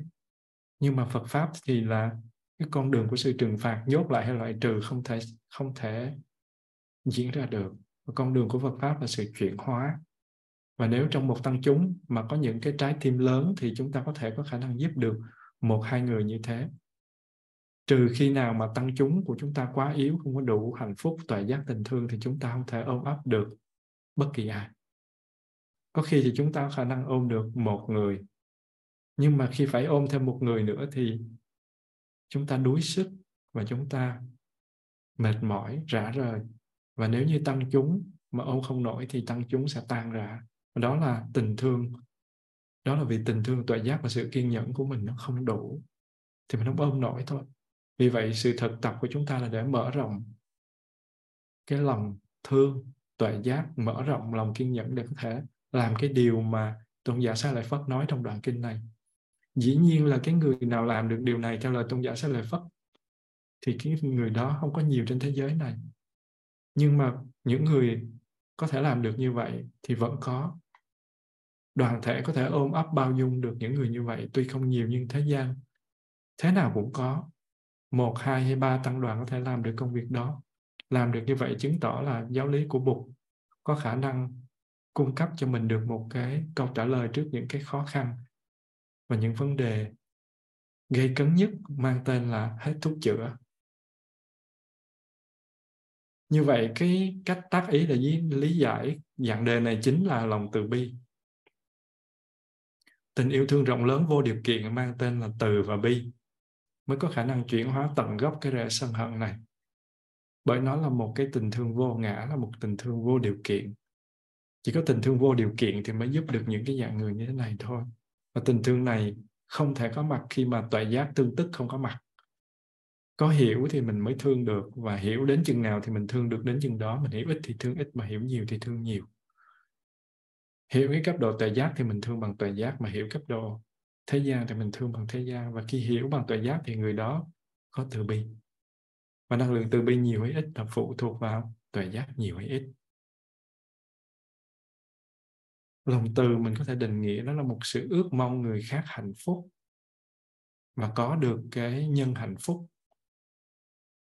Nó phổ quát và vô điều kiện, nó dựa trên sự hiểu biết rằng tất cả mọi người đều muốn có được điều này một cách đồng đều. Và nó bao gồm sự nhạy cảm về cái nhu cầu của người khác, sẵn sàng đóng góp cho hạnh phúc của họ. Và nó có thể được nới rộng đến tất cả mọi người, không cần biết mối quan hệ của họ với mình ra sao và họ làm cái gì không. Mình không mong sự đền đáp nào cả. Và trong đạo Bụt thì lòng từ mình có thể gọi là cội nguồn hạnh phúc to lớn nhất. Và lòng từ trong đạo Phật có cảm giác gần gũi với lại tha nhân, không dựa trên nền tảng là họ có thương yêu chăm sóc cho mình hay không, nên không có sự dựa dẫm vào ai. Tình thương này nó không, nếu mà tình thương mà pha trộn với tâm tham luyến và sự phụ thuộc thì cái tình thương đó nó không bền vững. Và nếu người thương mà làm cái điều gì tổn hại đến mình thì chúng ta sẽ không thương họ nữa. Biết bao nhiêu cuộc hôn nhân bắt đầu bằng tình yêu và kết thúc bằng ly dị. Khi mà mình không có kỳ vọng gì thì không có điều gì có thể khiến cho tình thương mình nó bị lung lay hết. Người ta ác cỡ nào mình vẫn có thể thương được. Giống như những bậc cha mẹ có phẩm chất thì luôn thương yêu và muốn cho những cái đứa con hư hỏng của mình có được điều kiện tốt đẹp nhất. Thì cái việc phát triển lòng từ vững chãi sẽ ban cho mình cái sức mạnh, thậm chí để đương đầu với những cái khó khăn nhất. Những cái bậc cha mẹ hiền từ thì không bao giờ cảm thấy là ghê tởm những đứa con hư của mình cả. Họ sẽ cố gắng hết sức để giúp đỡ cho nó. Và cái việc này đòi hỏi sự rèn luyện, nhưng mà tất cả chúng ta ai cũng có khả năng đó. Quan trọng là chúng ta tưới nổi không. Và tình thương phổ quát bao gồm một khía cạnh thường bị bỏ qua, đó là chúng ta phải yêu thương bản thân mình. Không phải thương theo cái kiểu mà vị kỷ đâu. Không phải thương theo kiểu tự tôn, mà là chân thành quan tâm đến phúc lợi trước mắt và lâu dài của mình. Hạnh phúc thực sự của mình là gì? Và khi đem tình thương hướng về bản thân thì không phải là ước muốn điều gì nó thỏa mãn dục lạc hay là giải trí. Mà chút ít hạnh phúc mà mình có được từ những điều đó thì không có bao giờ bền. Mình hiểu điều đó và cuối cùng thì mình luôn muốn có thêm nữa. Cho nên nếu như mà mình yêu thương bản thân mình một cách chân thành thì mình phải cố tìm hạnh phúc chân thật lâu dài kìa. Không chỉ theo đuổi lạc thú tạm bợ, giống như trong kinh Tuổi Trẻ và Hạnh Phúc. phải theo đuổi một cái hạnh phúc mà nó miên viễn. Và khi thực sự yêu thương bản thân thì mình mới có thể thực sự yêu thương người khác. Mình không yêu thương mình thì mình sẽ chẳng bao giờ biết cách yêu thương người. Và lúc đó mới thương người như thể thương thân được. Và lúc đó mới gọi là thương đúng nghĩa, thương bằng lòng từ, chứ không phải thương bằng ái nhiễm. Và tại sao nói đến Bồ Tát thì người ta liên tưởng ngay đến lòng từ bi. Bình thường á, làm việc bất thiện á, thì người ta không có sợ vì họ không có rõ nhân quả. Và khi nào mà nghiệp quả đến thì họ mới đau khổ, than khóc, kêu gào, oán trách. Và bậc có trí thì thấy được đường đi của nhân quả và nghiệp báo, cho nên thấy được sự hỗn hợp của các nhân duyên mà họ không có dám tạo nghiệp. Họ dừng ngay ở cái việc tạo ra những cái nghiệp nhân. Cho nên mới có cái câu là Bồ Tát sợ nhân, chúng sanh sợ quả. Và họ thấy nhân họ đã sợ rồi. Vậy mà chúng sanh mê mờ không thấy cho nên cứ tạo bất thiện nghiệp. Và người trí do vậy họ phát khởi một cái lòng từ, một cái tình thương vô điều kiện mong muốn cho những cái chúng sanh kia chấm dứt tạo nghiệp bất thiện đi mà phát triển nghiệp thiện để có hạnh phúc và an lạc. Và nếu như từ là một cái sự mong ước mọi loài được hạnh phúc, mong ước và an lạc một cách vô điều kiện, thì bi là một cái hành động giúp đỡ người đang khó khăn đau khổ một cách vô điều kiện. Một bên là mong ước và một bên là hành động. Mong ước nó vô cùng quan trọng, có mong ước thì không thể hành động, nhưng mà không, mà mong ước mà không hành động cũng không được, cho nên từ và bi nó gắn liền với nhau. Sáng cho người niềm vui chính là thực hành phát triển lòng từ. Chiều giúp người bớt khổ là thực tập phát triển lòng bi. Người mẹ mong ước cho đứa con được hạnh phúc, đó là lòng từ. Và người mẹ tạo tầng nuôi con sớm hôm và dạy dỗ cho nó để nó nên người, thì đó là lòng bi. Từ và bi cũng có ở người mẹ, nhưng mà nó là mang cái tính cách của thế gian. Còn từ bi của xuất thế gian thì nó hơi khác một chút. Và hạ người phóng đảng tội lỗi thì càng được những cái bậc cao thượng đạo đức xót thương, bởi vì những cái người đó là những người bệnh hoạn về tinh thần, cho nên những người trí rất là thương. Và người trí không có khinh rẻ hoặc bài xích những người yếu đuối, tại vì họ đã làm được lạc nẻo, cho nên là các bậc trí thì rất thương và dẫn họ lên đường phải. Và chúng ta là những cái con người làm đường lạc nẻo thì Đức Phật cũng sẽ rất là thương. Nó lì như con trâu nhưng mà cũng thương là thương, cũng cố gắng hết sức và lúc nào cũng gia hộ và cũng giúp đỡ dìu dắt cho mình, cũng hướng mình về nẻo lành. Cha mẹ thì thương con đồng đều, nhưng mà cha mẹ đặc biệt chăm sóc cho những đứa nào mà ốm yếu hoặc kém súc. Những đứa mạnh thì vẫn thương, nhưng mà nó mạnh khỏe rồi thì chăm sóc ít lại một chút. Thì cũng như vậy, tâm bi của mình nó phải bao trùm tất cả những người đau khổ. Nhưng là riêng đối với hạng người mà bệnh hoạn tinh thần suy sụp, kém đạo đức thì mình phải có lòng thương đặc biệt và giúp đỡ họ, dắt dẫn họ về đường lành, thì đó mới gọi là lòng bi. Và bên trong mỗi người, giàu là cái người xấu như thế nào thì đều có tiềm tàng những cái đức tính tốt đẹp. Và đôi khi là một lời nói phải đúng lúc cũng có thể đổi hẳn một con người từ dữ ra lành. Giống như vua Ashoka, mọi người đã từng nghe lịch sử rồi đó, tàn bạo đến nỗi mà người ta gọi là Ashoka, con người tội lỗi. Thế mà khi mà nghe được lời nói của một cái vị thầy sa di trẻ thì ngài đổi hẳn tánh tình, mạnh mẽ tiến trên con đường giác ngộ và trở thành một cái người được gọi là Đấng Minh Quân, Ashoka, một con người hiền đức. Và Đức Phật thường khuyên nên xa lánh cái người cuồng si.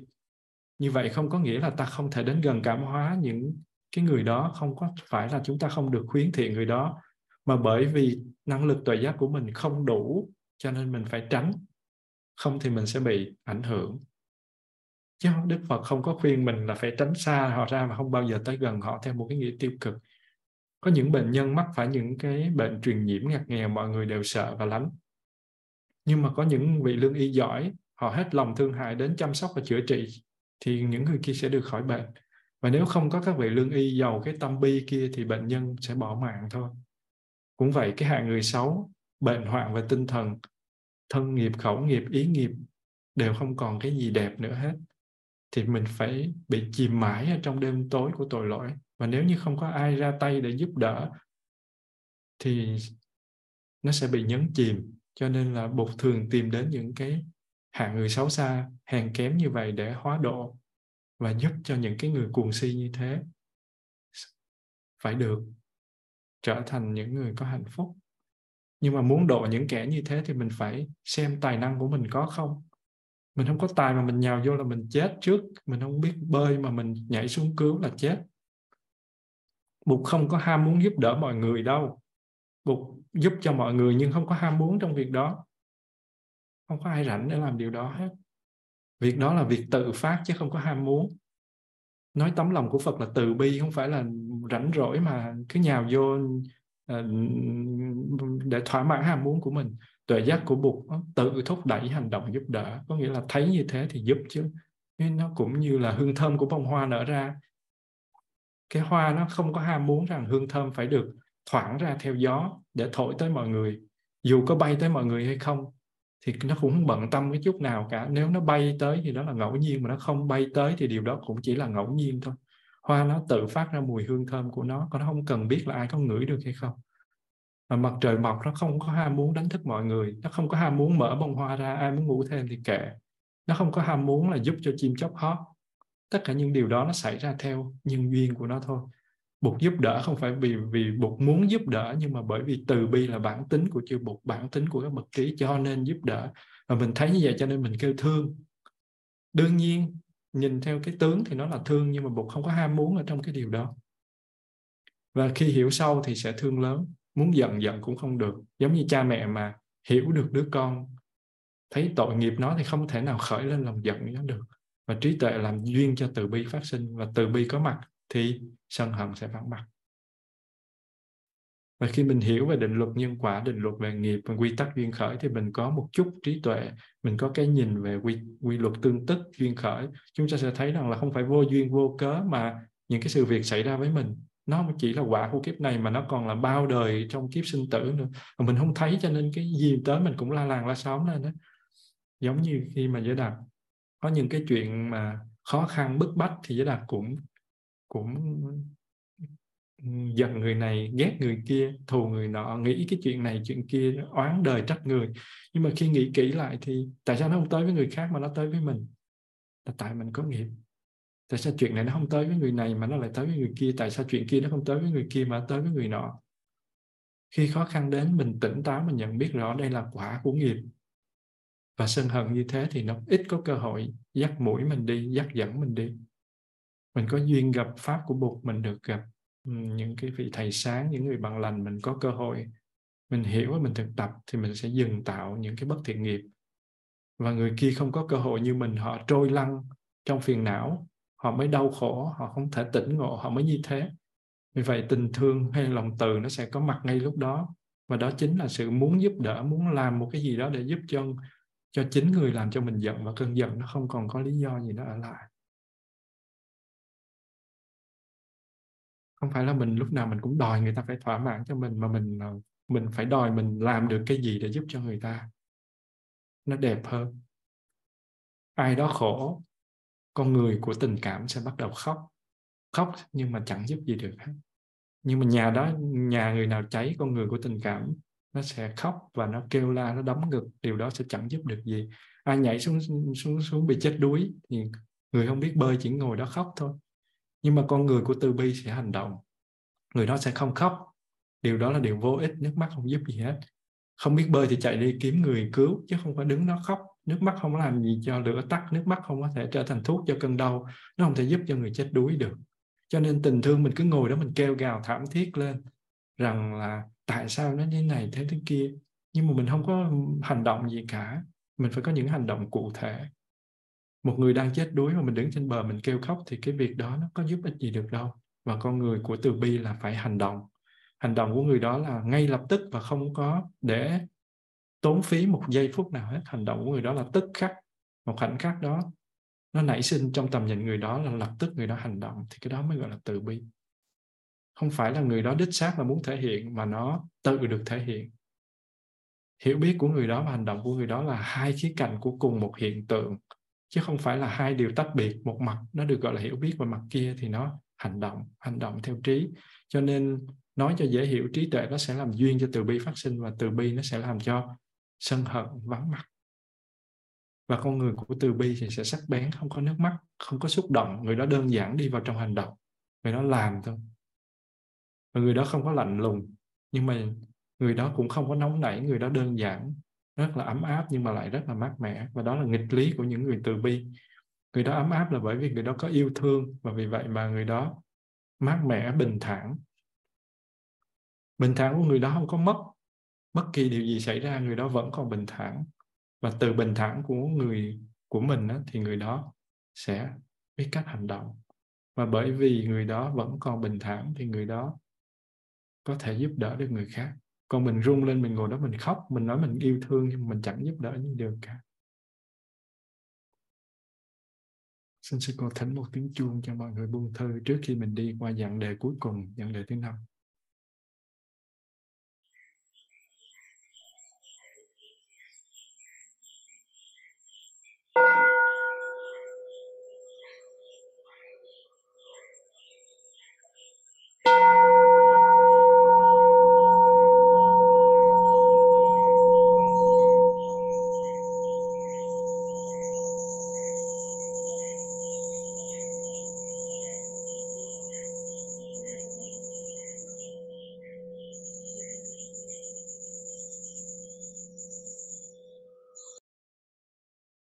Nếu mà có một ai đó mà hành động dễ thương, lời nói cũng dễ thương mà tâm ý cũng dễ thương, thì nếu là kẻ có trí mà mình lại sanh tâm phiền giận hoặc ganh ghét với người đó thì phải nên tìm cách quán chiếu để trừ bỏ cái phiền giận ấy đi.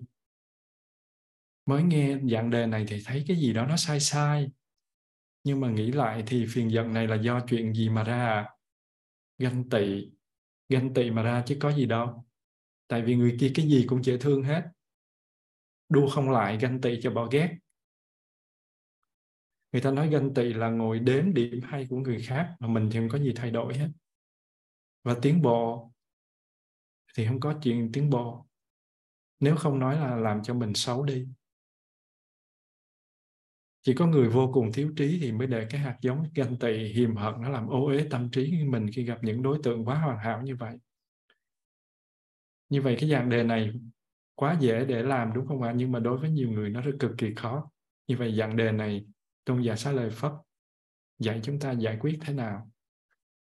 Này các bạn tu, ví dụ cách ngoài thôn xóm không xa, có một cái hồ thật đẹp, nước hồ đã trong lại ngọt, đáy hồ sâu và bằng phẳng, bờ hồ đầy đặn cỏ xanh mọc, sát quanh hồ, bốn phía cây cối xanh tươi cho nhiều bóng mát.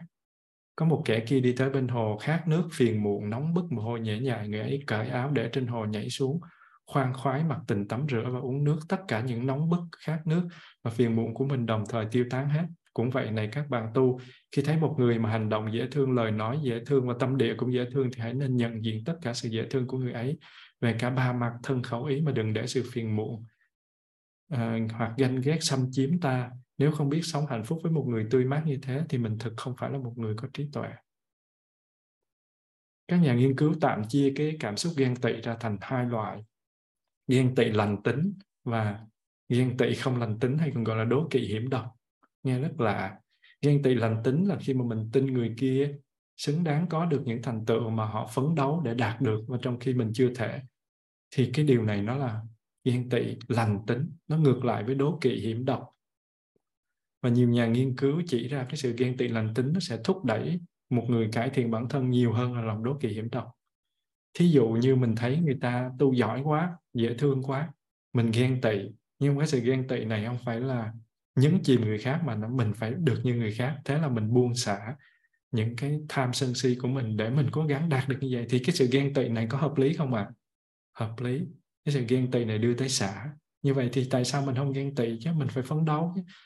Ví dụ như mình thấy sư ông thực tập quá là chánh niệm trong từng bước chân thì mình nói tại sao mình có thể không như vậy, mình cũng phải thực tập được như vậy. Sự ghen tị có mặt nhưng mà nó sẽ dẫn mình tới là xả ly, chứ không phải nó dẫn mình tới là bám chấp và đau khổ. Như vậy ghen tị lành tính nó gần với sự ngưỡng mộ. Theo đó cái sự ngưỡng mộ là khi mà mình đánh giá cao cái thành tựu rực rỡ của một người thì mình nhìn họ bằng một cái ánh mắt ngập tràn niềm vui và mình học được nhiều đức tính tốt từ họ.